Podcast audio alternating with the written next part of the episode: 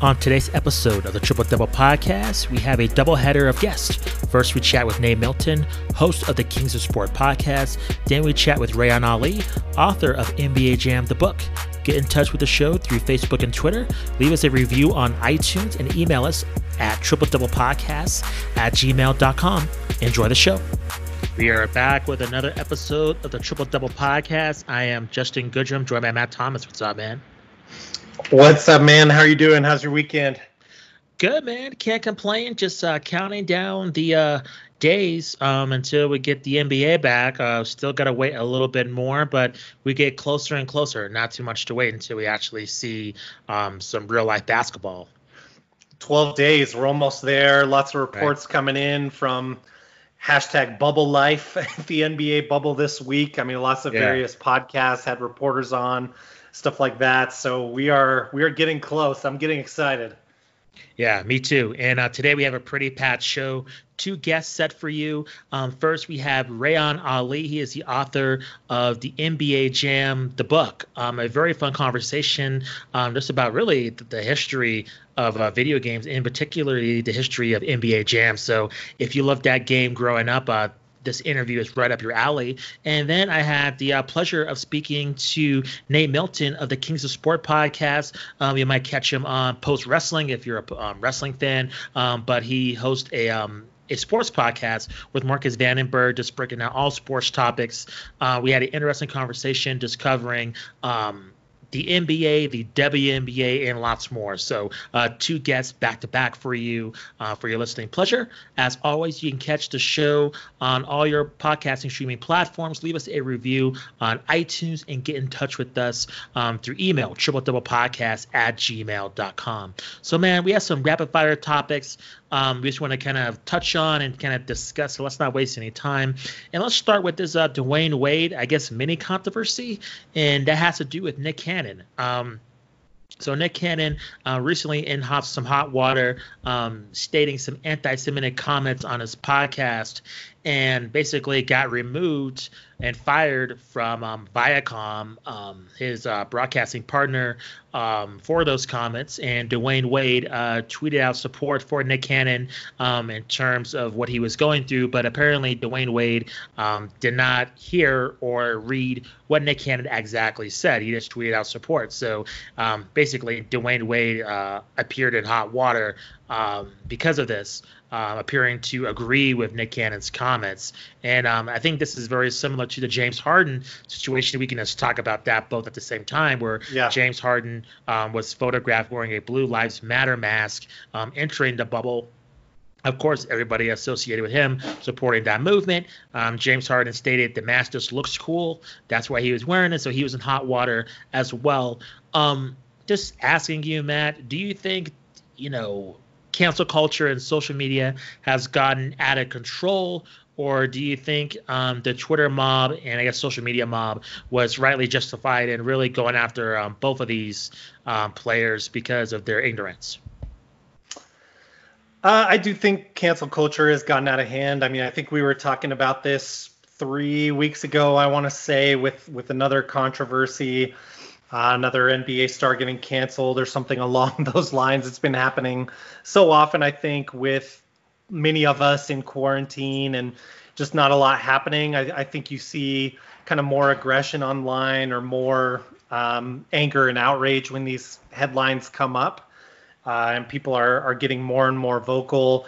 I think, honestly, I, I hope that that's true. That Dwyane Wade uh, didn't didn't quite understand the the situation there, uh, and in in that case, you know, he he really should think twice or, or read into things a little bit more. Uh, but of course, I, I'm willing to give the benefit of the doubt if if that is true that he he truly didn't know uh, what was going on or what Nick Cannon's comments were. You know, I mean, a lot of these celebrities have connections to each other. Miami was the toast of the league uh, you know, between like 2011 and 2015. So a lot of celebrity culture was down in Miami during those years. So it's not improbable that Dwyane Wade probably knows Nick Cannon fairly well through association and just wanted to support him as a friend. Um, along those same lines, I you know, there there is this this conflict, especially on Twitter, uh, between Blue Lives Matter and Black Lives Matter. And I've I personally feel that cancel culture has gone too far. I'd like to see us working towards unifying and you know I'm, I mean um, I I don't think it's it's good to say that anyone's lives don't matter, and I just frankly don't believe that. um, so I think you know there there is a lot of division happening in getting outraged. Like in my opinion, if even if James Harden knew what he was wearing, um, it's to me when I see that it doesn't directly go in counter of Black Lives Matter, but perhaps I am ignorant about that, and I know there are some people that uh, do act that way and do use it antagonistically. Um, I myself am, am, not of the opinion that um, those two things can't go together. Um, but you know, it's um, it's rough, and I'm I'm trying to be concise here because we have been forced to talk a lot about politics over the last couple weeks. Um, so so I don't know that I'll dive too much more into my thoughts on that for the time being. But what are what are your feelings about this whole situation? I mean, is I mean I'll shoot the same question back to you. Do you see the same thing as I do that cancel culture is getting a little out of hand, or um, do you think there was some anger that was was really justified in these cases? So I think it has gotten out of control. However, there's rules fairly unfairly when you're a public figure. So, you know, whether it's you're a local, you know, anchor on your local news, or if you're an NBA player, um, retired or still active, you need to be aware. I mean, if you want to um, be on, you know, all these commercials and get the fame, you got to know the rules of the game. Like, you know, we saw this in kind of a weird story. I think it was last year with um, Kawhi Leonard, you know, in the strip club, right? People were just videotaping him. I mean, you got you have to have eyes in the back of your head at all times. You have no privacy. It's over. Yep. So when unfortunately, and that's unfair. It sucks. Like I'm not saying that's right. So in both of these situations, I mean, both of these guys have media teams. What what are you paying them for? I mean, James Harden right. has an entourage. Like he, I'm sure it's hard for me to believe James Harden has bought that by himself. I totally he had to agree. have some some homie with him, some friends, some kind of um, advisor with him, and they didn't tell him, "Hey, do not wear this," or "Are you sure?" Like you, you that's what you're paying your entourage for. like, do, do your job. And with social media, it's so dangerous. With Dwyane Wade, we hear it so often. And honestly, not to go on a tangent, but I hear it with some athletes so many times when they get criticized. Um, kind of in the other direction, they they're like, oh well, I got mad at this person, and then they'll ask, did you read the post or what they said? No, somebody told me secondhand. Like, did, did you read? Like, and I think with Dwyane Wade, like, just read, man. Like with your ignorance. Like, I have no problem with somebody having an opinion and disagreeing with it. What's stupid is you liking something and you not investigating it further. I mean, I have no sympathy for Dwyane Wade. That's based on your own ignorance. Like, if you agree with Nick Cannon, then, you know, I'm going to vehemently disagree with you, but at least that's your belief. And I think with Nick Cannon, very clearly, that's his belief. And his evidence uh, backs that up, um, his opinion that he said on that podcast. And I think for Dwyane Wade, he should know better. So I have no sympathy. Um, and I think those consequences are reflected. So, yeah, I do. I I do think like the Twitter mob had a right to get mad at him, absolutely, because he should know better. I mean, he's not some rookie in the league. Um, he's actively on social media, and with everything has what he's gone through with his family um, over this past year, he should be hyper vigilant. Um, so I think we're on the same page, man, in terms of yes, cancel culture. People on Twitter, yeah, that's what, especially now with coronavirus, um, they have yeah. nothing better to do than just you know patrol celebrities. However, you got to know what you're getting into, and with these celebrities, they have publicists, they have writers, they have every, they have teams, and for you to make this such a I think haphazard mistake, you're going to pay the price fairly dearly for it. Now, in the long term, do I see them suffering long term consequences because of this? Probably not. People are going to forget it. They apologize, whatever. Um, I think, yeah, I think in the long run, it's not going to affect either one of them. Um, but no, this is this is a lesson I think to any public figure in any you know sport. You know, on Twitter, Facebook, what you like is going to be reflected on you directly. Even if you hit the button two seconds from now, you're going to see direct consequences, and that's unfair because a person, you know, working a nine to five job and has 200 Twitter followers, they can tweet and say whatever they want, and there's no consequences. But when you're a public figure, um, the playing field gets changed.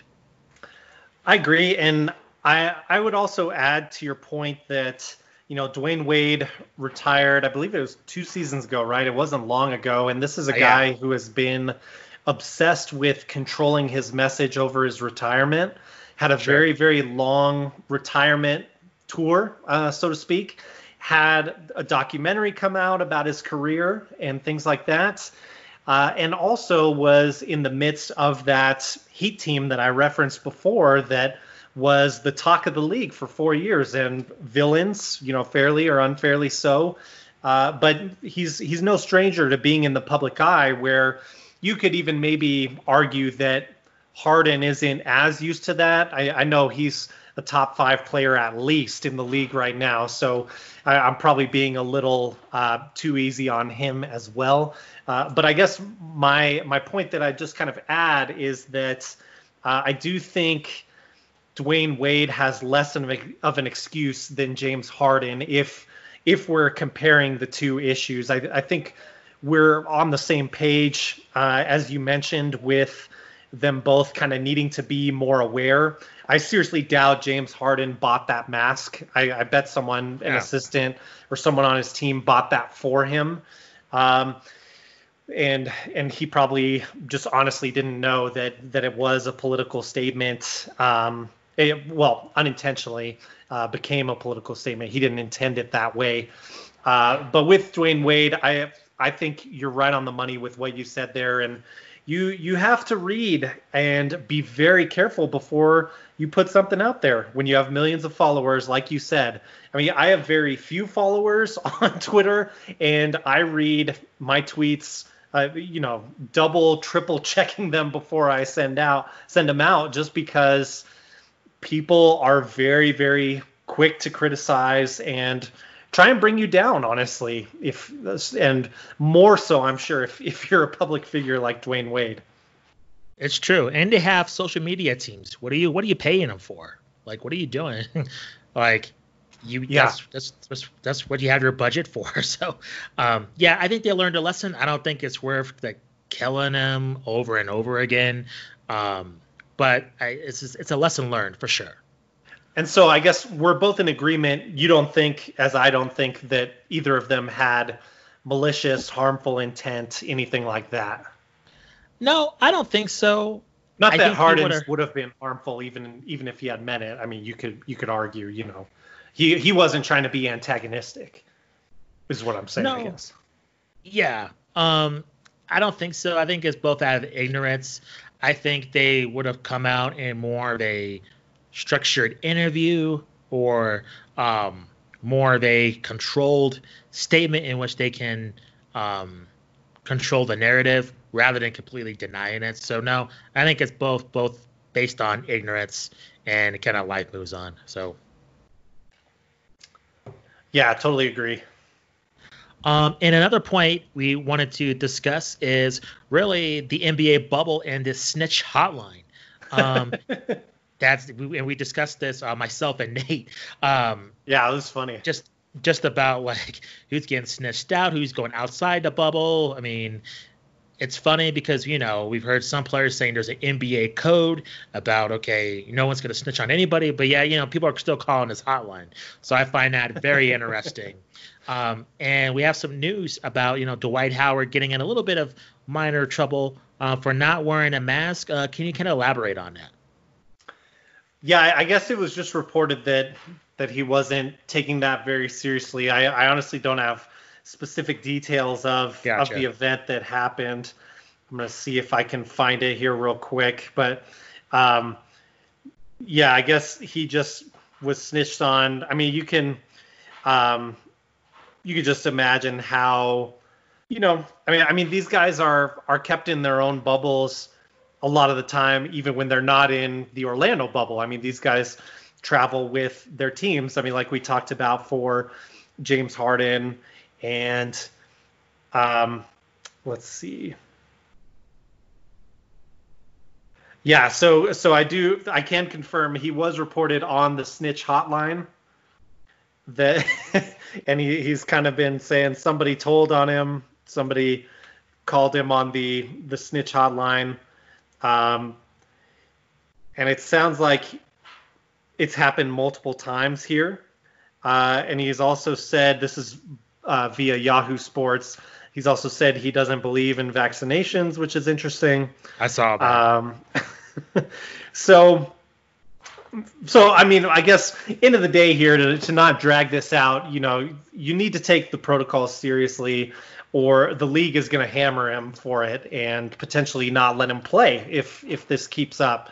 Uh, so so basically, I mean, these guys, um, you, you know, reporters have been saying that you know they get there they get to their hotel room and they are stuck in their hotel room for seven days. They are. And they keep getting tested each day at around the same time and and it literally is a situation where i mean they they are almost imprisoned in that room. Like correct. they are getting a knock on the door when their breakfast lunch and dinner arrive and they're getting a knock on the door and someone to come in and test them when that time comes and that's about it so th- so they are not joking around with this NBA bubble, uh, and and I think that's really good to hear. I, I think it's also, uh, you know, we joke around about the snitch hotline and everything, but I do think for this situation that is a handy thing to have this anonymous tip line because it's there's there's a lot of money on the line there are clear guidelines that were set as far as we are going to be really strict and serious about being in the bubble. And you know, if Dwight Howard isn't taking this seriously, we've we've seen in the past in his NBA career where he doesn't take certain things seriously, and uh, that's that's going to be a real problem, and it may prevent him getting on the court if it keeps up. And, and same thing with any other player that doesn't follow these guidelines. Have you heard anything else about this or any other comments on this situation? No, just the same comments. Um, and I have some. This is a quote from Dwight Howard, like you said, man, that pretty much confirms he hates wearing a mask on campus. Here he says here from USA Today, quote: I personally don't see a risk of us getting it during the time period that we're here. We're not allowed to leave the bubble. We're only around each other every day. Um, I just feel like it would be pointless for somebody to say anything. I understand outside of the bubble, wearing a mask is different in places is very important. So I wouldn't say that it's not needed, but since we're here in this bubble and we're the only ones here and the staff and everyone is getting tested every day, I feel like we're safe. So I get where he's coming from. Um, and also too, it's a thing where, you know, we're humans, you know, you forget to wear the mask. I understand. And also him in particular, even though he's not at his superstar clout as he once was, he's going to be treated differently compared to, you know, some seventh player riding the bench yeah. on the Wizards. So if he's not wearing his mask constantly, they're just going to tell him to put his mask on and he'll put it on. But nothing's going to happen to him. Um, I, I, will say you're right from the kind of atmosphere that you describe of the bubble. Um, that's 100% true. Um, two things. If you're a NBA fan, please listen to the Bill Simmons podcast with, with Chris Haynes, uh, Yahoo sports writer. Yeah. He describes his experience excellently. Um, just when he gets there, really how you don't get to do anything outside your hotel room, how you know your only chance to go outside when you're quarantined is to get your test. And yeah, he was explaining how really his only exercise was running to the testing site and running back. so Dallas is his exercise outside of his hotel room. So it's it's brutal. And uh, Malika Andrews of ESPN, um, she's been providing updates on the YouTube, their ESPN YouTube page, um, on Sports Center and the Jump. So check them out. They've been in the bubble, I think, the most. So yeah, she was also on Zach Lowe's podcast, yeah. I believe, the Lowe Post. If mm-hmm. you guys are looking for more detailed description of, of what that's like on the bubble. Yeah. If you're a hardcore NBA fan, that's those are must listen tos because um, you'll really get the grasp what you know everybody is going through. So I mean, overall, I, I get it with Dwight. You know, it's it's a drag and everything going on. At the same time, especially after their quarantine, they have like the best restaurants. They can pretty much eat what they want. They should be okay. Um, but the seven days when they get there, I get it. It sucks. I mean, I think even though Jay Williams made the point, like, why are these multimillionaires complaining? Like, you would, everybody would complain too, right? If you were put in that same situation for and sure. you're not given the food that you want to eat for seven days, I mean, let's keep it real here. I mean, a lot of people would have the same complaints. Let's not act like everybody's so high and mighty here. Um, it's for sure. It's just it's just a weird situation. So uh, hopefully um, it's only going to get kind of worse in terms of wearing a mask. I mean, for the Lakers, they're favored to win the title, so I think he hopes to be there till October. So the negative side effect is going to be he's going to have to wear a mask, you know, and deal with this until then. So he kind of, you know, you knew what you were signing up for. The NBA sent the safety document, and he opted to play. So he's there. So you have to follow the rules. Um, but you know, I get his frustration. Yeah, I, I think that's all well said, and uh, I hope you don't mind me shifting a little bit. But no, we've seen the benefit of the bubble this week because uh, I, I believe just yesterday it came out that uh, the government of, in Canada is not going to let the Toronto Blue Jays of Major League Baseball uh, continue with the MLB season as planned. So they're going to have to figure out an alternate option. I, I, think they were planning on on just you know resuming baseball and having teams play at their stadiums, things like that. Uh, but for the time being, the the Blue Jays are either not going to be able to play, or they're going to have to find somewhere else to play. So so we can see that it, it was smart kind of foresight by the NBA to set this all down in the Orlando bubble and have this isolation happen. Uh, because they are able to all continue their season. Like the Raptors were, I believe, the first team to arrive down in Florida.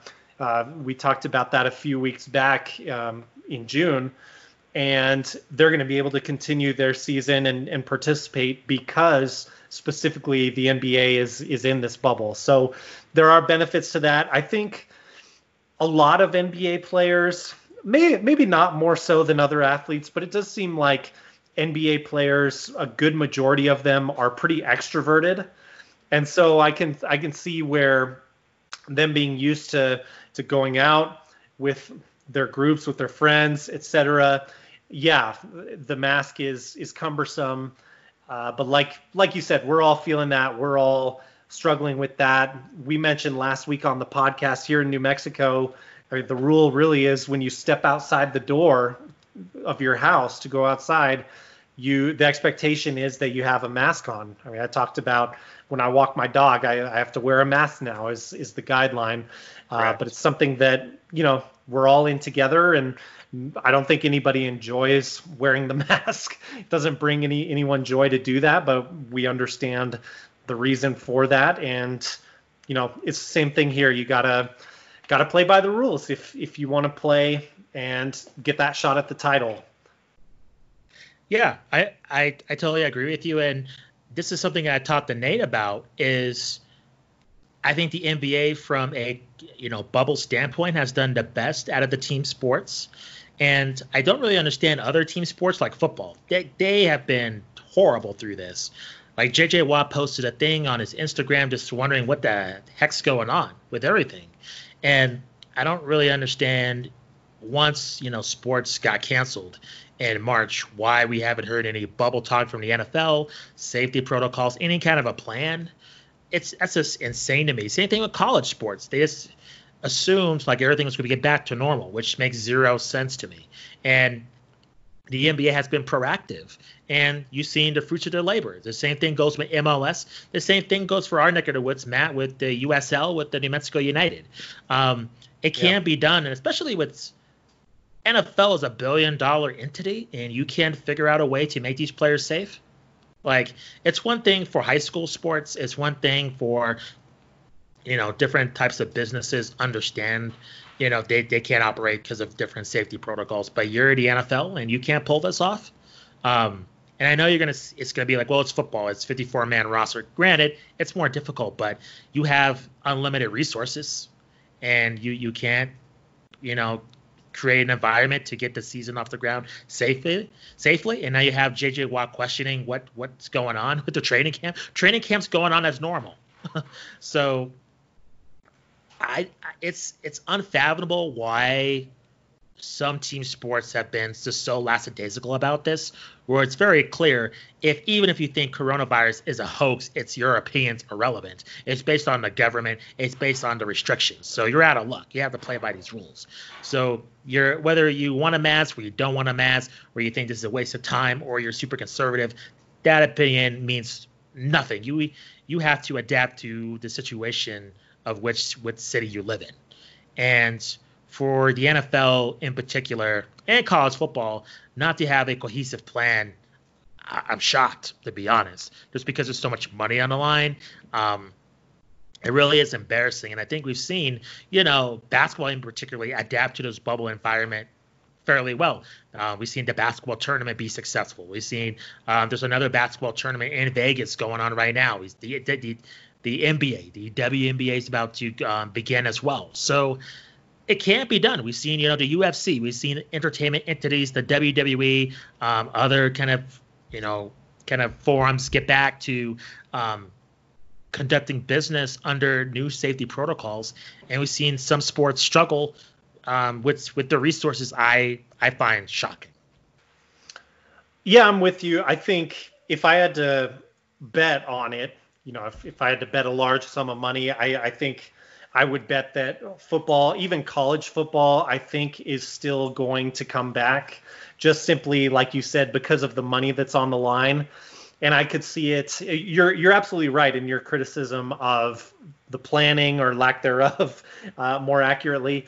Uh, but I, I do see it as there being so much money on the line that even if they are finalizing this plan like the week before, I, I do see it coming together. Of course, I've I've been wrong plenty of times before, and I will own it if I am. But uh, but I am going to guess that college football and professional football, especially professional football, will be back uh, at some point this fall. Maybe a later start.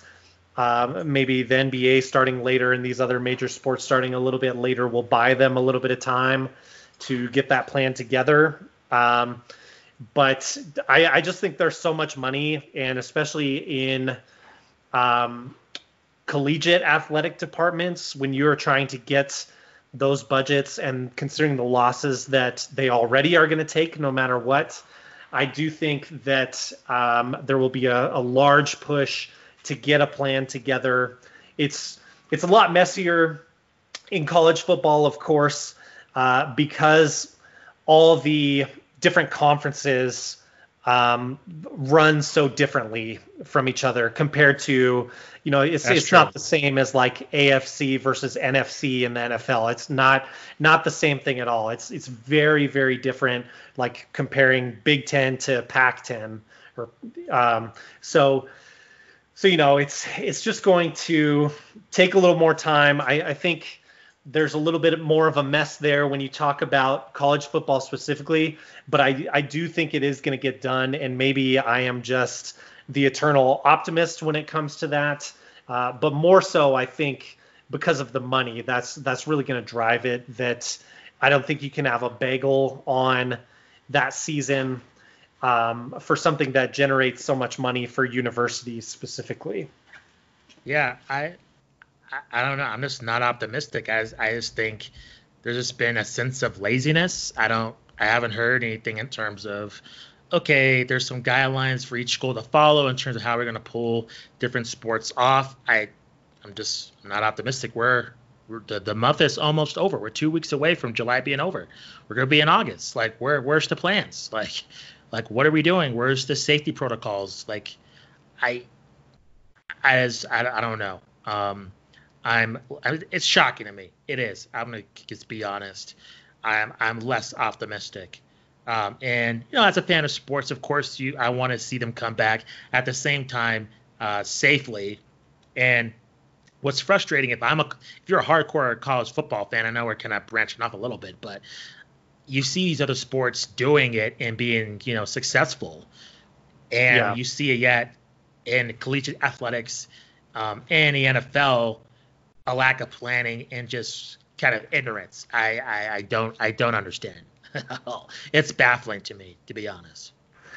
Yeah, I mean, I think in a way it's kind of a microcosm of our response to coronavirus in general, in that sure. we are, if, if you want to count from March, we are four months into this and we still don't really know a whole lot. I'm, I'm sad to say. Uh, we've seen very, very different and, and unfortunate results between states that have acted very, very differently in their response to coronavirus. Um, and and we've seen we we haven't found something that is like the silver bullet to the virus itself. So it's it's just chaotic all around. And I think collegiate sports, because of what I alluded to earlier with the differences between the conferences, uh, there's a lot more chaos there in that infrastructure. And I, if if I had to guess, I mean that's that's what I think is causing this delay. And I don't know how much of that delay is tied to state schools waiting on guidance from their state government. I don't know how much it's tied to that. And and maybe there's something that's holding them back from coming out with their plan. Because I mean, you know, if, if you're an athletic director, I can't imagine you've just been like sitting there, you know, refreshing your computer screen this whole time we've been in coronavirus. I, I think these people are working, but there may be something that um, they are looking for more guidance and, and maybe they've been handcuffed as far as how much planning they can really do. But, you know, I, I'm just kind of postulating here, but but I do think it speaks to the chaos in collegiate sports in general. Um, and it's it's harder to get all these conferences on the same page with each other. I mean, like like the news of the Big Ten saying that they are not going to play their non-conference schedule, but we didn't hear that unanimously from all the major conferences. So it seems like, you know, the SEC is waiting on that because there's a big financial incentive for. We all know that SEC fans love their college football, so so I think there is incentive there for them to to wait a little bit longer and see potentially those state governments being more open about opening up their states and maybe that allows the possibility of of a full entire season. So I don't know. The whole thing is is messy, obviously, and frustrating. I, I and I I can understand the you know the the kind of pessimism pessimism or, or doubt that you have towards it. Um, I also just think that you know even even at like UNM, um, even at the smaller budget there uh, for their athletic department, I, I, just can't imagine that they want to uh, just have a bagel for the entire year. You know and, and you extrapolate that to a school with like a hundred million dollar athletic budget like University of Texas, uh, you can't imagine that they're not going to want to play college football if if at all allowable and possible. It's true. Yeah, we'll just, we'll just have to wait and see, man, for sure. Um, is there anything else you want to touch on before we uh, head to these two interviews? No, man. You guys in, enjoy these two interviews.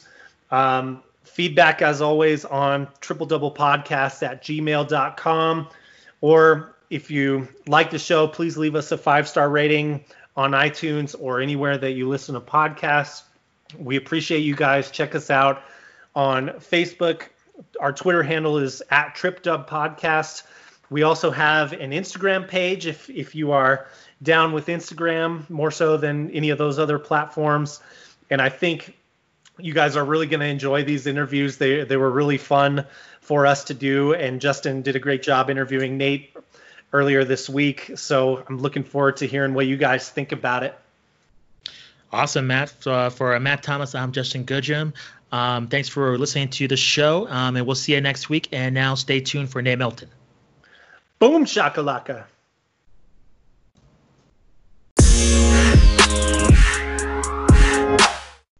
Now we have the pleasure in welcoming on the show. He is one half of the host of the Kings of Sport podcast with Vanderberg. Um, he is Nate Milton. Thanks for joining us, Nate. Really appreciate it. Oh, hold, hold on, man. I think I got the wrong number. I was looking for the NBA snitch hotline because uh, I'm in I'm in downtown Orlando and I just saw J.R. Smith and Dion Waiters leave a Perkins. So somebody needs to know. Adam Silver needs to know what's going on in these streets, man. right, for sure. Oh, that's, that's yeah. Be... How you doing, man? How you doing? Uh, Good. Uh, cra- crazy times in this world that we living in. Uh, yeah. Um, tell me about it. It's it's feel like we're living in an alternate universe right now. Um, but I, I wanted to have you on, Nate, because I think you have great perspective on kind of not only the pandemic from kind of other sports, but um, just your your um, opinions on kind of social injustice as well. But I want to kind of just to get your reaction to when the pandemic first hit. Um, you're a huge sports fan. What was your overall opinion? Um, were you kind of like in shock that like all your sports were taken away? Um, how did you first feel when the pandemic happened? Well, here's the thing, man. Like I obviously, like uh, most sports fans out there, I was maybe not shocked, maybe shocked is too strong, but I was certainly kind of surprised that you have these big organizations like the NBA, like the NFL, like Major League Baseball, hell, like, you know, the NCAA canceling these events because we know the dollars that are involved with these sports, you know? And, and so I got to give credit to Adam Silver and the NBA who were really the ones that kind of stepped out and took the lead on this and, and basically shut everything down. Uh, unfortunately, our country didn't didn't follow the lead of sports, man, and then so exactly. you got governors and mayors and presidents that are all giving people conflicting information, and so I feel like had we had we just listened to Adam Silver, had we elected Adam Silver president, uh, temporary president, uh, we could have been out of this, you know, by the fall. Uh, but unfortunately, we didn't, and so yeah, like I I am actually cautiously optimistic about the NBA bubble season. Um, there was a while, maybe about a month ago, where I didn't think that we were going to be able to get get sports done at all. You know, and, and even now we're still seeing uh, like NCAA football being put on the back burner. Uh, like you know, it's serious when high school football in Texas is yeah, like exactly. like nah, we we can't do this right now. So like I got to give credit to the NBA for coming up with this plan, um, and we'll we'll see how it goes. Like I'm cautiously optimistic, like I said, brother, but who knows? Like the only thing uh, that that's for sure, as as Sting would say, the only thing for sure is nothing's for sure in in the midst of this pandemic. That's that's totally true. Um, and you saying that one of the questions that's boggled my mind is other sports, and particularly the NFL, where you know there's billions of dollars on the line too, and yet they have no plan. And you brought up, um, you know, high school football and college football as well, and they have no plan either. Do you know why football in particular have been kind of lackadaisical on this issue as compared to basketball? Like we just had the the basketball tournament go on. Um, we've seen other basketball um, tournaments happen. The WNBA's in its bubble. Why mm. why it's been so trouble for football? What's what's the struggle there? Because it's not even like them like actually playing the games. They don't even have a plan yet. There's there's no kind of blueprint or layout. Yeah, I think the easy answer for that is uh, to to quote American poet Nelly and say, "Why must it be that way? Hey, must be the money." Uh, because that that's the only reasonable answer, right? Is that these operations are, are so hesitant to do what the NBA did and follow suit because they know the dollars and cents involved. And granted, like to give Roger Goodell and the NFL and and uh, you know the SEC and the the ACC and these football uh, conferences a little bit of leeway. There are so many more moving parts to a football team than a basketball team. And just the sheer number of players, the trainers, the staff, all that good stuff. You know, you're talking about different conferences and different regions. You know, like somebody in the Midwest might be in a situation where coronavirus is on the downcline, on the downturn, where somebody on the East Coast or the West Coast, coronavirus is still hot right now. Like coronavirus is, is in the midst of its hot girl summer. So there's a reason why I feel like football has been so hesitant to kind of get on board with this, but it feels like they had to be drag kicking and screaming because now it's like, yeah, there's no way we can do this. Not just for the pros, but more particularly and more specifically for these college kids. Like if you were asking these kids that you're not paying to go out here and risk their health uh, for your entertainment and for your enjoyment, like that's that's a bad look right now. So I, I feel like we're only a matter of time before football just being like, yeah, we we can't do it and and, and shutting down. Like the pros might still try to get a season in, uh, but I think specifically for these college kids, like it's it's not worth the risk right now. Yeah, I, I totally agree. Um, I feel you. I, I don't think there's going to be a, a, college football season at all, especially we're we're too deep into the year already.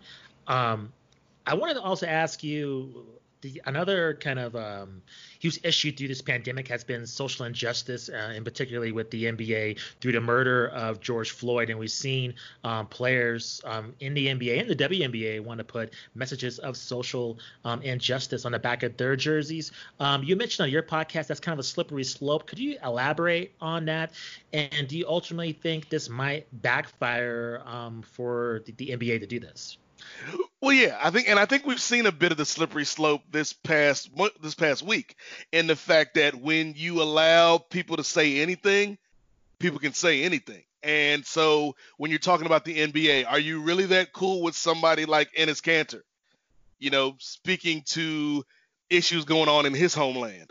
Are you cool with somebody bringing up Hong Kong? Like that's for all the great that the NBA has done. Like Hong Kong is like their their open secret. Like like yeah, don't don't talk about that. Uh, and we saw that when that senator was out there and he, and he sent the message to ESPN and, and uh, Adrian Wojnarowski hit back at him with the with the bleep you.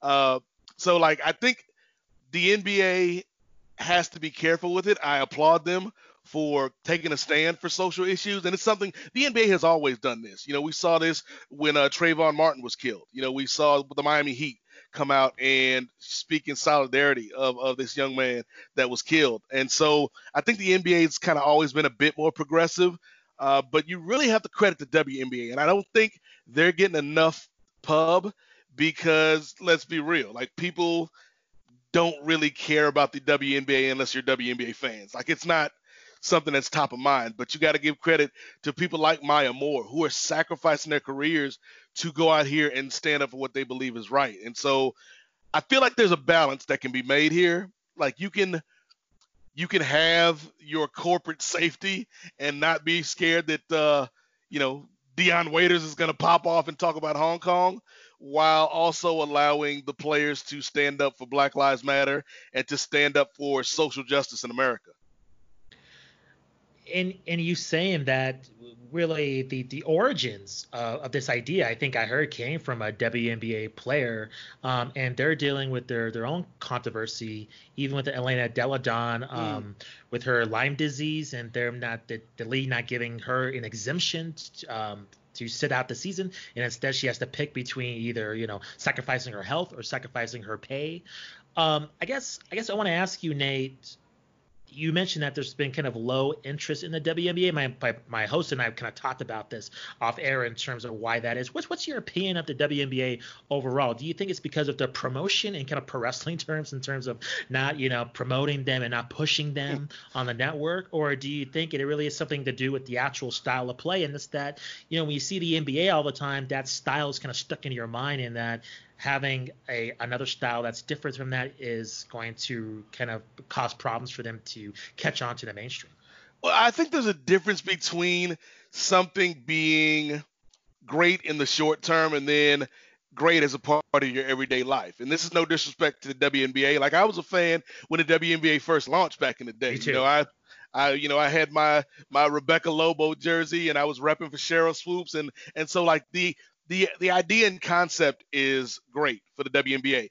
But if you just look at the numbers, right, and the viewership of like the women's Final Four in college, and then you compare it to the WNBA, like the interest is there for whatever reason when it's these girls at UConn or Tennessee or Mississippi State out here playing, as opposed to can I get you to watch a New York Liberty game or can I get you to watch the Phoenix Mercury play? And and that that translation hadn't really hit. It's very similar in my in my opinion to like people get so hyped up about women's World Cup soccer, but Yes. they won't watch a professional women's league or hell, they don't even really watch the Major League Soccer league with the guys. And so like where's that disconnect coming from? So like I feel like promotion might be a part of it, but I, I just think that unless you are somebody with a dog in the fight for the WNBA, meaning, you know, these are players that you followed in college, or, you know, you're a parent and you have a little girl that is looking up to these women like heroes. Like, I feel like just the average dude, right? Like the average guy that watches sports is not checking for the WNBA, and it's it's a shame because they are some really great players. And when you talk about specifically Maya Moore, like what Maya Moore has done on the court, like you can make the comparison that she is the WNBA version of a Steph Curry or even a LeBron James in terms of how good she is, but nobody really knows about Maya Moore unless you're checking for Maya Moore. I, I feel you, Nate. Um, in terms of the players there, I'll put Diana Taurasi in that Yep. category as well. When that's the thing, Um, like Diana Taurasi yeah. is so good, but she had to leave for a year because the It's true. WNBA wouldn't pay her. She had to go to Russia because she knew that them rubles was gonna pay more than these American dollars. So I think that's another thing. Like the the WNBA to me doesn't feel like they make these women stars, right? Like in the NBA, everybody's a star. You know, if if you if you can halfway play ball in the NBA, you're gonna get a commercial. You know, you're gonna be out there with, with Chris Paul on the State Farm commercial for no reason. Kevin Love. Um, but that was that was that was disrespectful. I, I, I love Kevin Love, man. He's a he's a good player. Just he's in a bad situation, stuck Yes. in Cleveland. Uh, Exactly. but like for these women, like I feel like they don't get promoted the way they should. And yeah, they might not be household names right now, but if you play 15, you know, uh, Breonna Taylor, uh, excuse me, Breonna Breonna Taylor. I'm, see now I've got social justice on my mind. Right. Uh, No. Breanna Breanna Stewart is what I meant Yeah. to say. If you got uh 15 Breanna Stewart commercials go playing during the WNBA game, like I might not know who she is the first three times I see that commercial, but by the fourth or fifth time I'm like, huh, she must be good. I might be inclined to check out a WNBA game, particularly right now. Like if you're gonna if if you're gonna get fans, now is the time to do it in an era where sports fans are starving for any content, right? Like you got people watching Korean baseball at two o'clock in the morning because they, Mhm. there's nothing else to watch. You got people that would have never thought about watching MMA, watching these UFC fights because there's nothing else on. So I think this is an opportunity for the WNBA to kind of step up. I just won't hold my breath because the American sports fan thus far has not shown an appetite for women's basketball at that professional level. I I agree with you, Nate. That's been one of my key complaints. Just when you watch ESPN, as compared, you mentioned the UFC, you see plenty of just pieces, in-depth stories about UFC fighters you never heard of, and yet with the WNBA, you hear from it here or there. Usually a controversy, right? Either they're not being paid, they're playing overseas. It's always negative. It's never um, star-making pieces besides the Maya Moore, um, what she's done. Really, other than that, I haven't really seen that. I think Yeah. I've seen more of the organic um, growth actually through Instagram and Twitter through high school female players. Um, like I think this- maybe like with- maybe they've got a shot this season again if they Yeah. do get it going with uh, somebody like a Sabrina Ionescu. there you go. Yep. Because I think Yeah. she might have the ability, particularly you know with that connection to the late great Kobe Bryant, like she might have that ability to maybe cross over, but like these stars are few and far between, and it's unfortunate because like they yeah they're going out there they're playing hard for not a lot of money, right? Like not as much money as you would think. Not Uh, close. you know, like if, they can make more money in Italy or, or, or in China as opposed to over here, and it, it's crazy. Yeah, I, I totally feel you, Nate.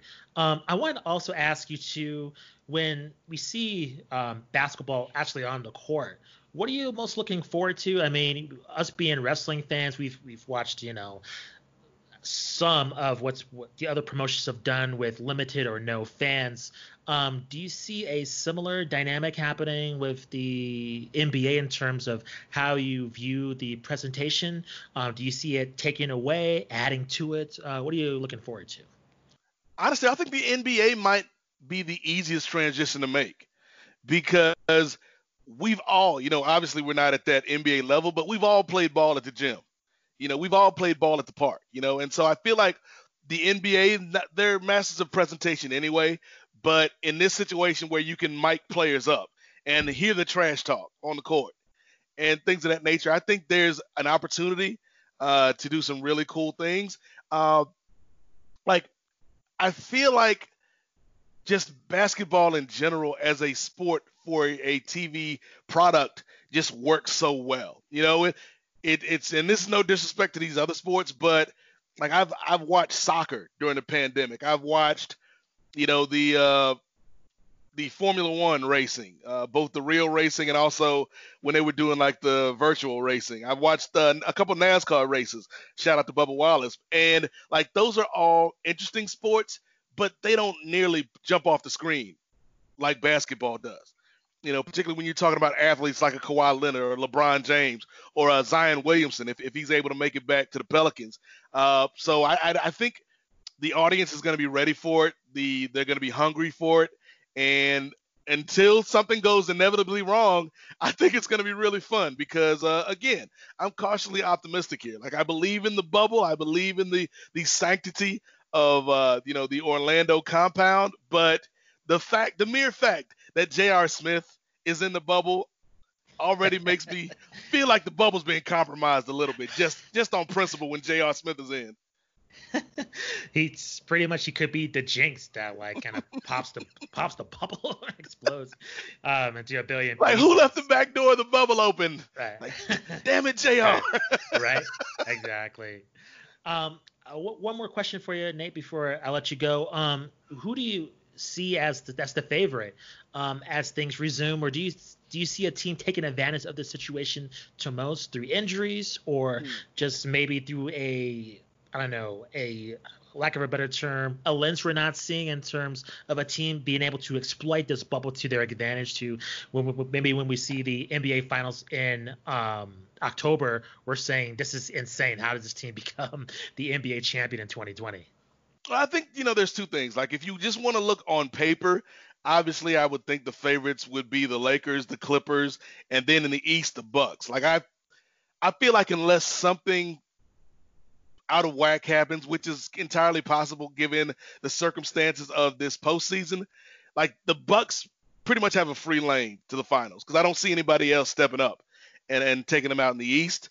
Uh, but then again, like this is a postseason we've never seen before, and so like if it's not going to be the Lakers or the Clippers or the Bucks, a couple teams I would just kind of look out for are the teams where you've got players that can can work in isolation, right? Like players that can step up when everything else is breaking down. And I hate to say it, but a team that pops off to me is a squad like the Rockets Ah. where you've got James Harden, you've got Russ Westbrook, and they can like they don't need the system to get buckets, right? sure. They can get buckets on their own, and that might be what it ends up being in this postseason, where it's just kind of this war of attrition, and guys' bodies are wearing down just because you know they haven't had the proper season, and so it's like the guys that can go out and create on their own are going to be the guys that that can do some damage in the postseason. So the Rockets are a team I'd look out for. Uh, you know, Dame Lillard and and the uh, Blazers are a team that I look out for. And I'm gonna here's the thing, I'm gonna go crazy. This is silly season because again, we've never had a postseason like this before. But if I if I had to like take a flyer on just some random team, I might be inclined to take a look at the Phoenix Suns. Oh. Just because My- I like Devin Booker, I think is one of the underrated players in the league. That's totally true. Yep. Like I think Devin Booker can get hot, and you know, like whatever Ayton can give him at this point. Uh, again, it's going to come down to which teams are the most equipped to adapt. And yes, in in theory, I think a team like the Lakers, where you've got LeBron and you got a structure, might be beneficial.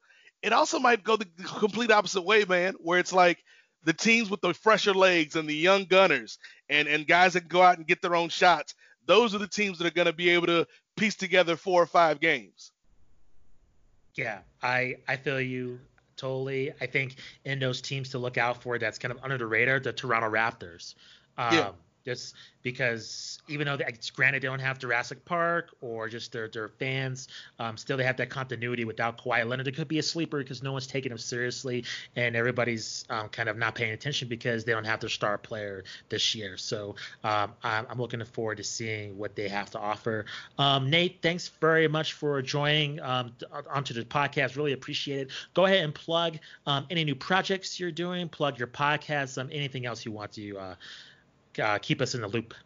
Oh well, thank you, having me, brothers. It's uh, fun to you know show up and, and talk some hoops. It's funny because you know a lot of times when people are like reach reach out to me or something like that, it's always I always have to talk about something negative, quote unquote, like uh, you know the state of race relations in America or yeah. the, the, state of professional wrestling in America. So right. it's it's good to talk about something at least somewhat positive uh, like the NBA I, I, am excited for the season to start back up again. Um, but you can check me out on Twitter in the number eight M O Z A I K at Nate Mosaic. I don't have a blue check, so I'm always going to be around.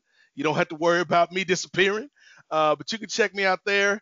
Uh, as you mentioned, man, I've got the Kings of Sport with Marcus Vanderberg of Yahoo Sports. We've been doing that show for going on eight years, so uh, you know it's it's it's uh it's pandemic proof. You know, we we we keeping this thing moving. Uh, we've got a Patreon, patreon.com backslash Kings of Sport, where you can uh, subscribe for you know five dollars that'll get you in the door, and you get access to hundred hours of bonus content, audio and video. We talk sports, we talk pop culture, we talk politics, pro wrestling, bunch of stuff over there on the Patreon. Um, I've got some other shows, uh, post wrestling. Uh, I've got the Rocky Maivia Picture Show, which is a movie review show. I've got uh, the Black Lightning podcast over at DC TV Podcast. I got the main event over at Place to Be Nation. Like I got so many shows, man. Like I've I got my hands in a, in a bunch of different pots. Uh, you know, because that, that's how I stay busy during this pandemic. So you again check me out on Twitter in the number eight M O Z A I K M A I K. Uh, almost stuck the landing. Uh, at Nate Mosaic on Twitter. And uh, yeah, again, man, I appreciate you for uh, bringing me on, man, to talk some NBA to chop it up. I'm excited for the season. Uh, but I, I got to go because I, I really do need to report that I saw Dion Waiters and J.R. Smith at this Perkins. Uh, they ordered the sweet potato pie, and Adam Silver needs to know about this immediately because actions need to be taken. So I got to call the snitch hotline. Please snitch on them. I'll be here right there with you. Um, thank you very much, Nate. Really appreciate it. Um, stay safe. Appreciate you coming on. You too, brother. Take it easy.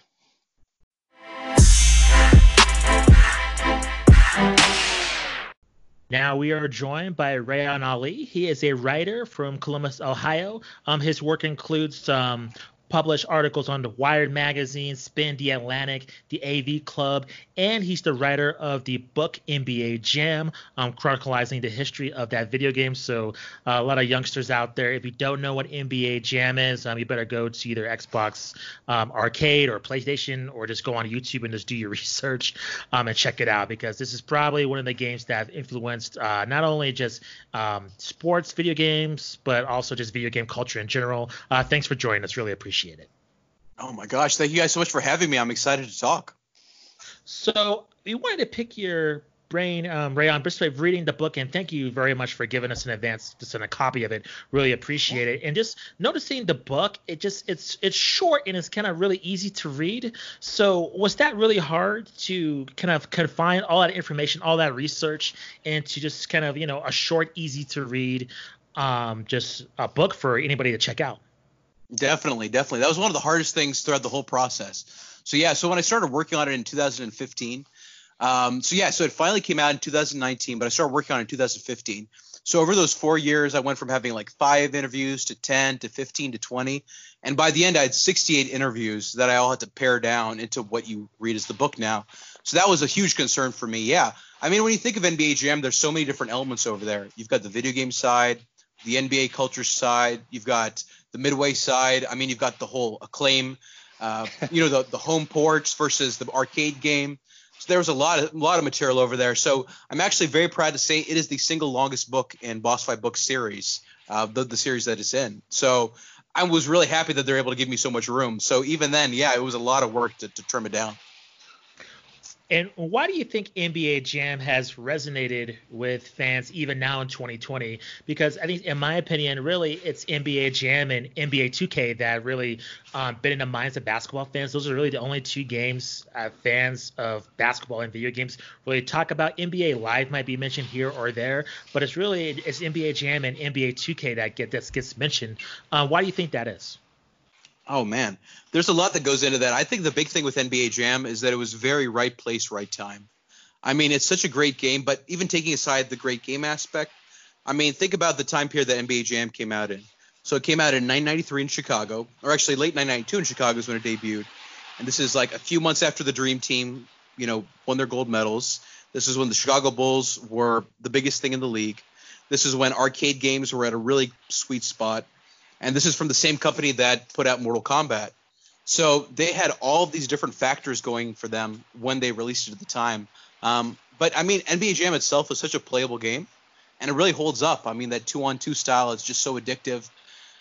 I mean, there's so many things that go into why it's so so memorable, but you know, I think yeah, it also comes down to the fact that it was the right game at the right time for all those people. I mean, it was it was so huge. Um, the stat that I always look at that really makes me think about how big NBA Jam actually was was I think I talk about this in the book. Uh, it's that Jurassic Park in 1993 made something like 374 million dollars, and that was the biggest thing ever. You know, every, Jurassic Park 3 was everywhere in '93, and NBA Jam made triple that, triple that in tokens slash quarters, which is incredible. It made a billion dollars, a billion, and it's just such a bizarre image. the idea of people lining up in arcades to play a game. I mean, it's such a different time. Um, but you know, it's such a great, great game. It's such a great time period that, yeah, you know, it there's just so much that goes for it. The the lore itself is really kind of manifested more over the years, um, which just speaks to how good NBA Jam is. Absolutely. You know, one of the things I was really interested in in reading in in your book was kind of also that the history of arcade gaming because I feel like you know, I, w- I was born in 86, and that's kind mm-hmm. of a culture that I caught maybe the very tail end of. I mean, really, like right around that time NBA Jam came out. Uh, I mean, I think maybe like five years after it came out, I got to experience on an actual like arcade box, you know, maybe the mm-hmm. tournament mm-hmm. edition or something like that. Um, was it difficult for you to find that information and that that background on arcade gaming? It actually wasn't too difficult once I knew where to look. So the big thing was trying to figure out, okay, where am I going to go digging? So I went through a lot of old magazines, lots of old websites, did lots of researching in terms of doing interviews, um, you know, trying to read books about arcade games. So it was tough in the way that it was a lot to go through to be like, how am I going to explain arcade games or the culture of arcade games to somebody who is reading this book who might not read anything else about them? Um, it was a tough it was a pretty tough task but i mean the amazing thing is that there's information out there. Like the fact that the internet exists means that i have access to all these amazing magazines without actually having to buy them individually. Um, mm. so that was one of those things like i'm a big arcade fan but even i didn't know as much as i learned throughout the book. So i mean you mentioned the the great timing in 92 i mean i couldn't i couldn't agree with you more. That's one of the I mean, arguably the most iconic year in basketball history. If if you think of just on uh, like a worldwide basis, um, how much do you think the game? I mean, you you have great portions in the book where you talk about Shaq getting into the game and and selling that to his teammates and and like the NBA Jam parties they would have. You have great portions yeah. about Glen Rice, things like that. Um, do you have any perception as as far as how big it was? In growing NBA basketball. I mean, of course, he already had like the Dream Team was out in '92 as well. Um, how much do you think NBA contributed to that kind of positive momentum that the NBA built? I actually think it had a pretty significant impact in some small ways. Like, as in, it's significant in the way that you might not see it immediately, but it kind of comes to fruition over time. Um, so what I mean by that is, so I'm I'm the spitting image of this. Uh, so I was born in Texas, but I grew up in Pakistan. And while I was there in the 90s, that is where I experienced the NBA for the first time through NBA Jam. So I became this huge NBA fan, all because of this crazy two-on-two arcade basketball game. And I'm certain the story's out there for other people like that as well, where like, you know, they saw the Supersonics, they saw the Jazz, or you know, they liked the dunks, they liked the on fire. Something about it really caught their eye, and they said, okay, let me investigate this. Who actually are these NBA teams? Who are these players? Um, but no, I think I, it definitely did have an impact on that, and you kind of learn about it more as you talk to people who are casual fans. Um, you know, there are people out there who liked playing NBA Jam who don't even like basketball. And that yeah. is just such a crazy thing to think about it. You don't really find that often like, oh, I'm a huge Madden fan, but I'll never actually watch football. Like, I can't imagine right. there's a lot of overlap in that, you know? Totally, totally. And it's, I mean, you mentioned this a lot in the book as well, but just the brilliance of you have, you know, three buttons that you press essentially or, or mess with. So I think even if you don't know the rules of basketball, if you've never seen basketball, like like you said, I mean, you can go, you can jump right onto an arcade or Super Nintendo or whatever console you have, and I mean, you know, you might be down by 10 points, but by that point in time, you've learned kind of what the objective is of basketball in general, and due to maybe some of the mechanisms in the game, you're able to catch up. Absolutely, yeah. I mean, it's so satisfying to play. I mean, that's one of the, the great things about NBA Jam is that it actually holds up. You know, I've gone mm-hmm. back and I've played things that I like. I was super psyched about when I was a kid. Like I played Shaq Fu. Have you guys had the? Uh, I would say the pleasure. have you guys had the displeasure of playing Shaq Fu? Oh yeah. oh man. Sure. I was so disappointed. I remember I was such a huge Shaq fan, and I was like, man, this is pretty cool, Shaq martial arts. And then you played for five minutes and like the jumps are way too large, like they're jumping way too high or too awkwardly, and like the fighting isn't very good. And I'm like, man, this sucks. So yeah. what I did was I recently actually came back to it after all these years. I was like, maybe I was a stupid kid. Maybe I didn't know what was good for me. Maybe Shaq Fu's actually pretty good. Um, and it wasn't very good at all. It's probably actually worse now that I thought about it. Um, but NBA Jam is the opposite of that, where you can come back to it all these years later and you can be a casual player and you can pick it up and yeah, you play you play the game, you press those buttons, and almost immediately you're doing something cool. Like you're hitting these amazing three pointers, these amazing dunks, just out of nowhere. Yeah, it's kind of a shame too because everybody loves Shaq. You want Shaq Fu to be great. You want Kazaam right. the movie to be great. right. Oh yeah. Just uh, those two things didn't work out anyway. Justin, no. you had a question? Definitely not. Yeah. Yeah, uh, with Kazaam, that's one of the things. You, funny you bring that up because I thought Kazaam was an awesome movie when I was younger. And Me too. it's terrible. I'm like, what is? What was I thinking? All right, what are you watching? Yeah. right. Do you guys remember uh, Steel? Yeah, do you guys yeah. remember Steel? Oh yeah. Oh yeah. Dude. I was so psyched about Steel. It's like Shaq is a superhero, and you know he has that Superman tattoo on his arm. That's this is true. perfect. This is great and then you watch it and you're like, wow, this is really mediocre. This is like right. they could have been literally anybody over here instead of Shaq, and he's you know. I'm not like saying like Shaq's ever going to win an Oscar, but Shaq is probably a way better actor now than he was in like 98 or 99 or whenever that movie came out. Yeah, it, it's one of those that seemed like it looks so good on paper, but just mm-hmm. uh, nope. oh yeah, that's true. It's like wow, yeah. Um, um, also want to ask you with the, kind of the, the newer generation now, I mean, they're, they're so stuck on 2K. Also, I see on Twitter is just like, okay, all these players playing 2K, um, and it kind of it kind of uh, mirrors what how the players um, were reacting to NBA Jam back in the 90s. So, do you think the the generation of NBA superstars now respect NBA Jam? What's your kind of opinion of kind of the, the newer generation in 2020 um, realizing how NBA Jam actually influenced basketball culture today, or do you think they have no idea? I think some of them do. I think there's kind of an age break someplace. Um, you know, I remember seeing a video that Steph Curry was in. This was probably like 2012, maybe. Um, and somebody was doing some kind of, it was like, I think it was Bleacher Report that was doing some sort of feature with him about like, oh, you know, dream NBA Jam teams or something involving NBA Jam. And Steph Curry said, yeah, I have it on my phone right now. And of course, you know, Steph Curry having that is such a great sign that shows that you know it's it's really is everywhere. Um, so I know that you know people are familiar with it at a certain you know I'm not sure what the certain age break is, but I feel like probably Steph Curry or maybe like you know a few years later is the cutoff point for classic NBA Jam or anything like that. Mm-hmm. Um, but the thing is that you know whenever people still pick it up now, the thing is they still get into it.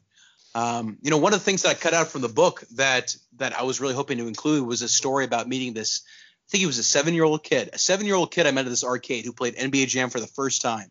So this is a seven year old. I mean, keep in mind in 2000, 2015 or no, it was 2017 when I met him that you know he wasn't there for the arcade scene, he wasn't there for 90s NBA, wasn't there for Midway, but he still loved the game. It was because it was so good. So I think there's a little population of the NBA that's familiar with it. Kenneth Faried is another one. Uh, I talked to him for the book. He makes a cameo at the very end. Um, I'm not sure everybody knows it, but I feel like if they knew about it, they would definitely at least give it a shot. And you you brought up arcade gaming, and I think for all of us, we have a perspective on you know arcade gaming and console gaming, and kind of doing a combination of both. Um, just we are talking off air in terms of kind of old video game systems. I had a Genesis. Um, I kind of went that way with Sega, um, and also went to the arcade on occasion. But now arcades seem to be a relic. Um, can you kind of put in perspective how big were arcades? Because that's where you saw not only the better graphics, the, the games typically came out there first. They're typically the better versions of the game. So can you kind of put in perspective of you know having to go to an actual place to actually play these games as opposed to just you know playing them on your couch? Yeah. I mean, arcades are such a totally different experience than home gaming. Like you were saying, the idea of having to get off your couch, you actually have to physically go someplace to stand there and play a game. That's just such a foreign concept right now, but yeah. it was something that was just such a big pull back then. I mean, yeah, like you're saying, that's where you get the, the best games, the best graphics, the newest technology. You know, especially I would say around 93, 94, 95, 96, right around then, that's when arcades were at their peak t- technology wise, where they're still ahead of the home consoles but they you know but they were and they were still innovating but and the home consoles hadn't just caught up yet. You know cds hadn't come out and you know the bit wars were still kind of in their their final days over there.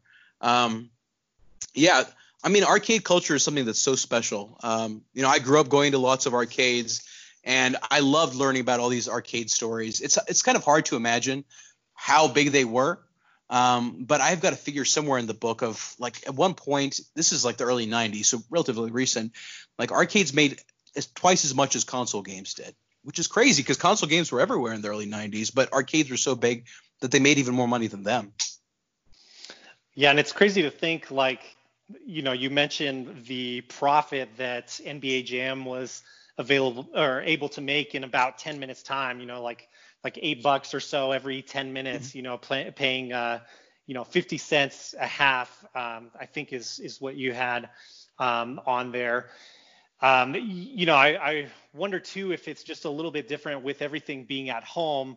You know, the consumer now thinking maybe that's ridiculous to go and spend that much for one half of basketball, even when you've got these incredible home consoles now. Yeah. But I see, you know, you look at DLC right now. DLC is still so big. You have to pay so much for these packs. You know, you know, mm. oh, you want to get a certain player of some kind, or you know, you want a certain feature. I mean, I'm a big Mortal Kombat fan, and I've paid like what was it, like 60 or 70 bucks for the main game, and then like 40 or 60 in DLC. So, you know, it's really interesting that whole idea of arcades where they're just sucking away your quarters they've taken that and they've adapted that to a new world where you can do with mobile games. You have those quick transactions, quick transactions yeah. with the DLC on console games. So that idea is still around. So it seems kind of ar- seems kind of archaic and old, but then when you think about it, they're pretty much still doing it, just in a totally different format. Yeah, it's just like they've they've kind of uh, reshaped it, repackaged it into something that makes sense for 2020. Totally. Um, Absolutely. So do you have a, a, favorite squad that you usually run on NBA Jam? Oh, it's always got to be the Jazz. For me, the Jazz, like in the original NBA Jam, that is the squad for a lot of reasons. I mean, Malone and Stockton, that to me is the iconic NBA Jam do in my head. You know, you've got somebody who can nail the three, somebody who's got the big dunks, and it's such a cool visual of the two of them together. Um, but then going back to the actual historical importance of it, they were the the first duo that the midway team saw and made them think that hey, we actually should give these players stats. Hmm. So it's yeah, yeah. I mentioned this in the first chapter. Just so strange to think, but once upon a time, NBA Jam had players with no stats. So you'd see Karl Malone and John Stockton on the screen. They'd play the same way. They'd both dunk the same way. They both hit threes the same way. And it's just such a bizarre concept. But somebody in an arcade pointed it out. They're like, keep the ball away from Stockton. He's going to steal it and then somebody from Midway was watching and made and made them think like, hey, we should probably do something about that. And then they went and they edited the stats to add that over there. So, I mean, the Utah Jazz are really where so much NBA Jam lore was born because those stats are something that people still remember. Um, but yeah, when it comes to the original game, it definitely got to be the Jazz tournament edition. I loved Shawn Kemp and Gary Payton on the Supersonics. Definite favorite for me. Nice, Justin. Were you usually running the Bulls in that game? Of course, always. Justin's a diehard always... Bulls fan. yeah. Oh, you got to do that. Yeah. Scottie yeah, Pippen and Horace Grant.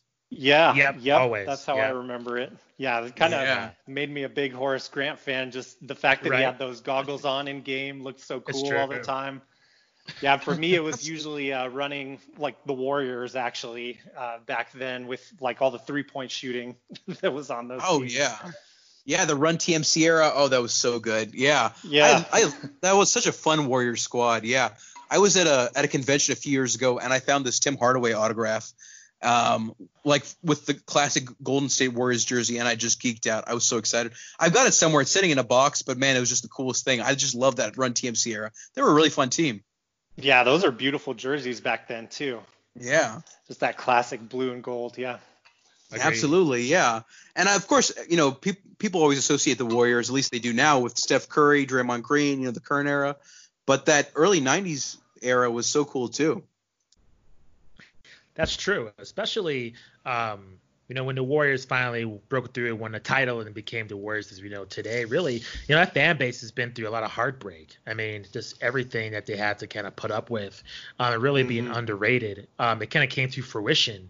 Um, you know, in the you know 2010s. So it's just bizarre just to see you know people just always hype up the Warriors and wear their jerseys because they were not even a team that was mentioned. Oh yeah.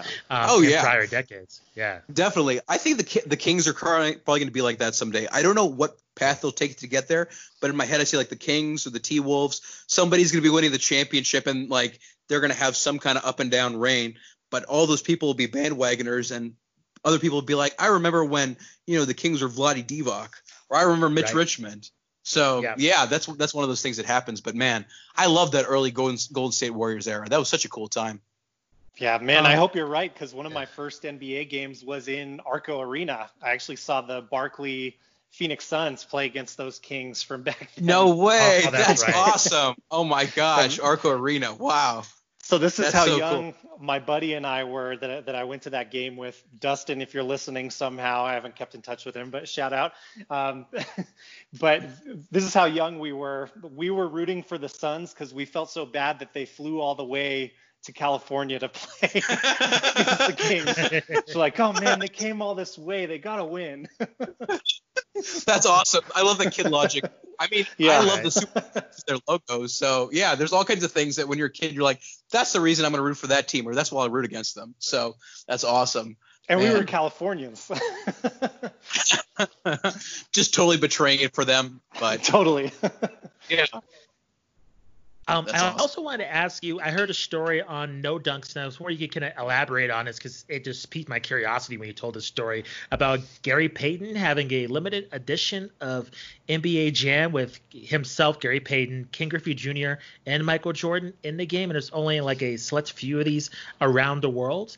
And I'm just wondering, have you heard of like any kind of diehard video game collectors? I know these days, you know, they're popular on YouTube and just um, just seeing rare collectors just try to like beg Gary Payton um, just to sell this this game away just because it's it's a rarity. Um, when you told this story, I was just holy crap! Like, how does this copy of this game even exist? It's amazing. And I mean to think that after all these years, we still have this NBA Jam Holy Grail that nobody's touched. Like nobody's yeah. seen it. Like we're all grown up. Like life has moved on. The Warriors went from, you know, run TMC Warriors to totally different Warriors today. And that NBA Jam machine still isn't out there. Um, but yeah, it's true. Um, so what happened was it was right when NBA Jam came out. It was so big that even Michael Jordan wanted to be in the game, even though he wasn't actually in the game which is to say that because of licensing issues, he kept his image out of the game. But it was either Jordan or somebody in his camp heard about NBA Jam, got really excited, asked Midway for an arcade cabinet for Michael. And the Midway guys, who are based in Chicago, were like, of course. So they made a special version with Michael Jordan's head in the game, probably as a secret character some kind. And then the weird thing is, yeah, like you were saying, Gary Payton got involved too, because he wasn't actually in NBA Jam. Everybody thinks he was, but he never actually was. He was in NBA Jam Tournament Edition, but not in that first game. So he really wanted to be in that first game. So he got added too because he knew Michael and there was a whole thing. And then the third one was Ken Griffey Jr., which was just like, wow, okay, Ken, you know, we got Michael Jordan, totally makes sense. Gary Payton, okay. Ken Griffey Jr., that just seems like just, you know, pick a name out of a hat. Like, why not Bo Jackson? You know, why not Arsenio Hall? You could pick anybody from the 90s. Um, but yeah, Ken Griffey Jr. was a big NBA Jam fan too. And he had his headshots taken from all the different angles to be put in the game. And then when the Midway team got back those headshots, they actually said, These aren't very good. Can you do them again? So he went and he did them again. So that was how much he wanted to be an NBA Jam. He had his headshots taken twice. But yeah, that machine's still out there. And as far as I know, there's only a couple places I know for sure. And one of them is Gary Payton's house in California. So I'm dying to know when when you unlock Ken Griffey Jr. and I don't know if you know this or, or not. Is he a Seattle Supersonic or is he just like an unlockable player that's just in the game? Good question. See, uh, yeah, ooh, that is a good question. Honestly, I, I, don't know myself because I've never seen that fabled version. Like I've seen pictures of Ken Griffey Jr. with his, uh, you know, him actually getting his photos taken for the game itself, but mm. not within the game. But I'm guessing he's probably some kind of unlockable character, so that way you can just put him on any team you want which is what you would do with all the other unlockable characters at the time. But that's a really good question. I would love to know the answer. Like, so if Ken Griffey Jr. is out there listening, he should probably deliver with that answer right now. For sure. Get at us on yeah. Twitter. Come on, Ken. Yeah. That's, um, I mean, going going through this just reminds me that you know i mean one of the the cool things about this i mean i don't need to tell you obviously but for the listeners really pick up yeah. a copy of this book because i think another reason this game is so great is there's just that that lore behind it and that mystery. You never know what you're going to see as an unlockable character. There's all these little secrets. There's all, you know, given the time that you can just Google it and figure out what the Easter eggs were in the game. You know, there people were spending lots of money to try and find out all these secrets. Um, I mean, the the portion of the book where you talk about the tank mode in the game, uh, where you're playing in in like army style tanks um, to unlock boosting of stats and everything. Uh, just just fascinating, and I'm sure um, that outside of that, outside of maybe even what you're able to write about in the book, I mean, there's there's just got to be so many great rumors about the game and theories that fans of the game had um, were there any crazy theories that people had that you weren't able able to get into the book? Were there any other theories out there that, that you had heard of? So there's a couple of things that come to mind, not necessarily theories, but more like bad tips I got. Like somebody said, "Oh, mm. chase down this lead or look look this up," and it wasn't actually anything. So one of them was that Mark Turmell, the main creator of NBA Jam, so essentially the creator of NBA Jam, the lead programmer, there was a rumor that somebody told me that at one time in the early 90s he had a giant NBA Jam logo at the bottom of his swimming pool. And I was like, wow, what a, an amazing visual. I hope that's true. I want to put that in the book. That'd be great. And Please then I asked true. somebody else. Yeah, turns out I don't even think he had a pool. So not true, not true. But it was a really cool idea. Um, and then actually, I'm pretty sure it was the same source that told me this one as well. I should probably double check their quotes now that I'm talking about him. Um, but he's a good dude. he um, he also told me that uh, he heard that. So the Beastie Boys they appeared as secret characters in I think it was NBA Jam Tournament Edition, one of the home games. Uh, but you know back then it was a wild west in terms of licensing like what they would do is they'd take people and just put them in the game without actually paying them for it or clearing it with them in the first place. So that's how Will Smith got in the game and George Clinton and DJ Jazzy Jeff. None of these guys got paid. There was no authorization. Um, but yeah, you know, they were thinking of other people, um, like, you know, the Beastie Boys who did end up making it in the game. And the Beastie Boys sued Acclaim. This is the rumor. Oh, they no. sued Acclaim because they were in the game. Yeah, and they hadn't given their likenesses up. I believe that's false from what I've investigated as, and I couldn't mm. find anything to corroborate it. But it was a pretty cool idea. And then the last one is some secret characters that were in very early versions or they're thinking about that never actually came to fruition. One of them was Ted Nugent. So Ted Nugent was a secret character once upon a time, very briefly. And the other one was uh, Flea from Red Hot Chili Peppers. Oh, nice. Oh, wow. That would have been really cool. I mean, that would have oh, been awesome. Yeah. And I feel like people would still be talking about Flea and NBA Jam if that had come to fruition. But there's like one article out there somewhere that references Flea being in NBA Jam, but besides that, nothing really came of it. But it was so cool to like at least see that little artifact that wow, this was one once upon a time almost a thing. That's so cool. I mean, there there's just so much history, so many tidbits with this game. It's it's incredible. Um, so another thing I wanted to ask about was selfishly my well, first off, I want to know what is your favorite iteration of of all these NBA jams that are out there? Do you have a, a favorite version or uh, slight variation of these games? Because we know there's like NBA Showtime and, and others that went by different names. What's your personal favorite to go back to? Are you just down for the the classic or tournament edition, or is there a newer one that's that's kind of perfected in your mind? Oh, that's a good question. So, from a historical perspective, I really love Tournament Edition because it's got all the good stuff from NBA Jam, but it's even better and it's got more stuff in there. And I really love like the look and the vibe of Tournament Edition, where it's like NBA Jam one, but a little bit better. Um, but from a play perspective, I really love NBA Hang Time, the one that they released just after NBA Jam Tournament Edition, and I think yes. I'm yeah. so glad you said that. oh, I love me some hang time. So good. And Matthew Perry's a secret character, Chandler from oh, Friends, oh, wow. which is just like, really? yeah, how did he get in there? Yeah. And My yeah, he reached out to that. Midway for that. Yeah. yeah. No, it was like, what? I had no idea about this either when I was like researching the book. I was like, Matthew Perry, that sounds like like a you know, another one of these hoaxes you read about. Like another one of these fake codes, like, oh, Al Pacino's an NBA jam, and so is Santa Claus and Charles Manson. You know, but I'm like, ah, I don't know about them. But yeah, it's so cool. Um, so no, so wait, was, so so Matt Perry was in tournament edition or he was in hang time?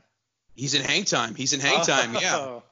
Yeah. Awesome. Hop on YouTube, look up Matthew Perry NBA hang time, and you know from what I understand that he also like Ken Griffey Jr. sent in his headshots to Midway, so he was a huge fan of NBA Jam right when his career was, I would say, at its peak. Nice. It's about time Chandler gets a little redemption.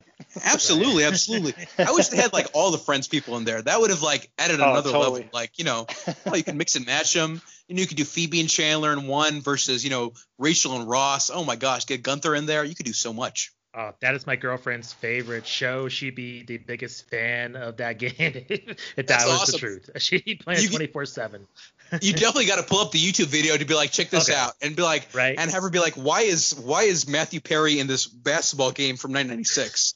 and then like he wanted to be in it, yeah. So it's uh, yeah, the history just keeps going and going, and that's just so fun. I mean, I wrote this book, I spent all these years talking about it, and I legitimately still am learning new things all the time. So since you bring up hang time and, and selfishly that is my favorite version of this game as well. I mean that's the one I easily logged the most hours on. Um, can you go into the development of that game a little bit? And I know you you had mentioned in the book that uh, it didn't get marketed as well necessarily. There's kind of a generic basketball player on the cover, not um, a, an actual NBA player. Can you go into the history on that game a little bit, just selfishly for myself? no, no, no. By all means, yeah. So NBA Hang Time was Midway's first basketball game after NBA Jam Tournament Edition. So this really interesting division happened in 1995 where Midway and Acclaim, so Midway putting out the arcade games and Acclaim putting out the home games, decided to go their own separate ways. And then Acclaim went on to make NBA Jam Extreme, this really awful early 3D NBA Jam. Juwan Howard did motion capture for the game. I'm not sure if I mentioned that in the book, but like, yeah, I also yeah. learned about Juwan mm-hmm. Howard doing motion capture for it. I was like, okay, this is oh, a thing wow. too. Um, but yeah, so Acclaim over there had this awful game, NBA Jam Extreme. Meanwhile, Midway really kept, you know, they kept the basics. Like they could have gone in the three direction, but still kept it kind of 2D with NBA Hang Time. Um, so yeah, that time they weren't really paying too much attention to what Acclaim was doing. You know, they knew that that Acclaim had the NBA Jam license, but they really wanted to focus on what they were up to. Um, you know, by that point, they were really riding high off of NBA Jam. It was such a big hit. I think that they were probably a little disappointed by the fact that hang time wasn't NBA Jam levels of huge. But you know, mm. there's no way you can reach NBA Jam. NBA Jam is one of those that comes by once in a lifetime. You know, like they won't make NBA Jam. Like if you release NBA Jam tomorrow, you put all the marketing money in the world, nothing is going to replicate that. Nothing. You can't buy that kind of hype. Yeah. Um, but yeah, Hang Time. What else do I know about Hang Time off the top of my head? Um, I would say that with with Hang Time, they definitely were uh, were thinking about how they can refine the game So, you know, NBA Jam was the basic ideas that they were putting down. Hang time was where they get into the alley oops, where they're really trying to say, okay, what can we do to try to make this two on two thing more interesting? Um, so yeah, when I think about hang time, I always think about those great graphics. I mean, that was when they introduced the uh, Canadian teams, and I was so excited mm. about that. I was like, oh yeah, we got the Raptors and the Grizzlies in here now. Let's go. yeah. Um, yeah, yeah, it's such a fun game. Um, what else about about hang time? It I was think it was an the, interesting time for the company. Yeah. Yeah, and I eh, correct me if I'm wrong, but I think that was the first time you could create your own player, right? Yes, yes, absolutely. Yeah, that was when they introduced it. Yeah. And they were thinking about introducing it in NBA Jam, but that wasn't feasible. There was a whole bunch of ideas they had on the table for the actual original NBA Jam that never materialized. Like once upon a time, they were thinking about making NBA Jam one on one, which would have been weird. Wouldn't have been the same at all. Glad they didn't do that. But, you know, they had like a coaches mode. I don't exactly know what that was going to all entail, but there was some kind of coaches mode involved. They had these cutaway angles for dunks they had all these different ideas, um, and of course, through the process, it all gets whittled down. But yeah, that that creative player that was such a cool feature. You can make that that cool little alien. I always like the alien. Yeah, yeah. I was uh, the Wolf Man for a good. Oh, that's awesome. My creative yes. player or Teen yes. Wolf maybe. oh, that's Teen Wolf. Oh my gosh, that would have been a killer secret character. oh my goodness. Wow. Now I'm disappointed that's not an NBA Jam. See, like potential there. Man, so much potential, so much potential. Yeah, it, it, kind of it feels good as a reader when you get to that portion in the book and you hear about NBA hang time and Acclaim's NBA Jam Extreme. I mean, I don't I don't want to spoil things too much, but uh, for me as the reader anyway, and as someone who who enjoyed a lot of these games, I mean, especially NBA Jam and tournament and hang time, um, I it felt good to me to see Midway kind of come through with that and continue yeah. with their success. I mean, it, of course, it's it gets to be a roller coaster and um, and all that element too. I mean, even even outside of NBA Jam itself, it's really interesting to hear the constant stress and pressure that these game developers are under. And we know that game developers still to this day seem to be uh, that way, even though their teams are are much bigger um, than they are as the uh, I think you said it was a seven person team on NBA mm-hmm. Jam, right?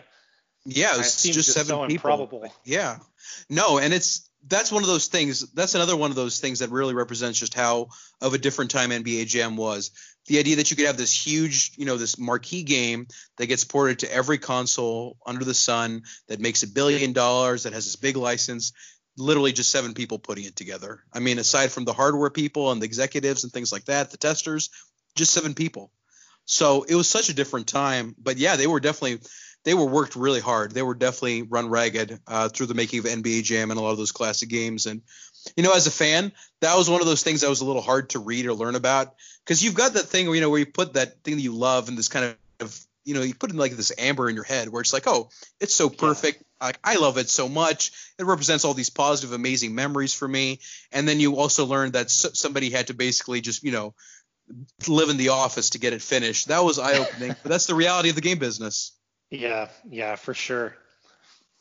Well, thank you very much for joining us. Did you want to um, go ahead and push um, any other projects you're working on? Um, just push where we can find the book, where um, listeners can go check it out. Yeah, just uh, Google NBA Jam the book. You can find it on Amazon. You can find it on BossFightBooks.com on the publisher's website. I'm also on Twitter and Instagram at NBA Jam Book. Always posting lots of old video game goodness. So if, yes, especially if you love like follow. 90s arcade stuff, yes. yes. If you're into 90s video games, 90s arcade, 90s Capcom, 90s Midway, um, and and some 90s NBA, definitely the spot to hang out. Um, but yeah, as far as other things that I've got going on. Uh, I was just talking to somebody else about this. They were asking me about, you know, what I would want to do next or another video game book. And I, man, I would really love to do a Mortal Kombat book someday. Nice. I would just kill to do that. I mean, I've already got all the contacts. I know the history off the top of my head. There's so much that would go into that. Now, keep in mind that isn't actually happening next. That's just my dream, my dream project. But I am working on a second book that's going to be totally different from NBA Jam. Probably won't come out for a while. Um, it's still very early. Um, but yeah, it was super awesome to finally get this out after four years. So I'm like, all right, just really try to think hard. What's the next move going to be? Um, so it's kind of I'm half enjoying it and half thinking ahead. So still a lot more to come.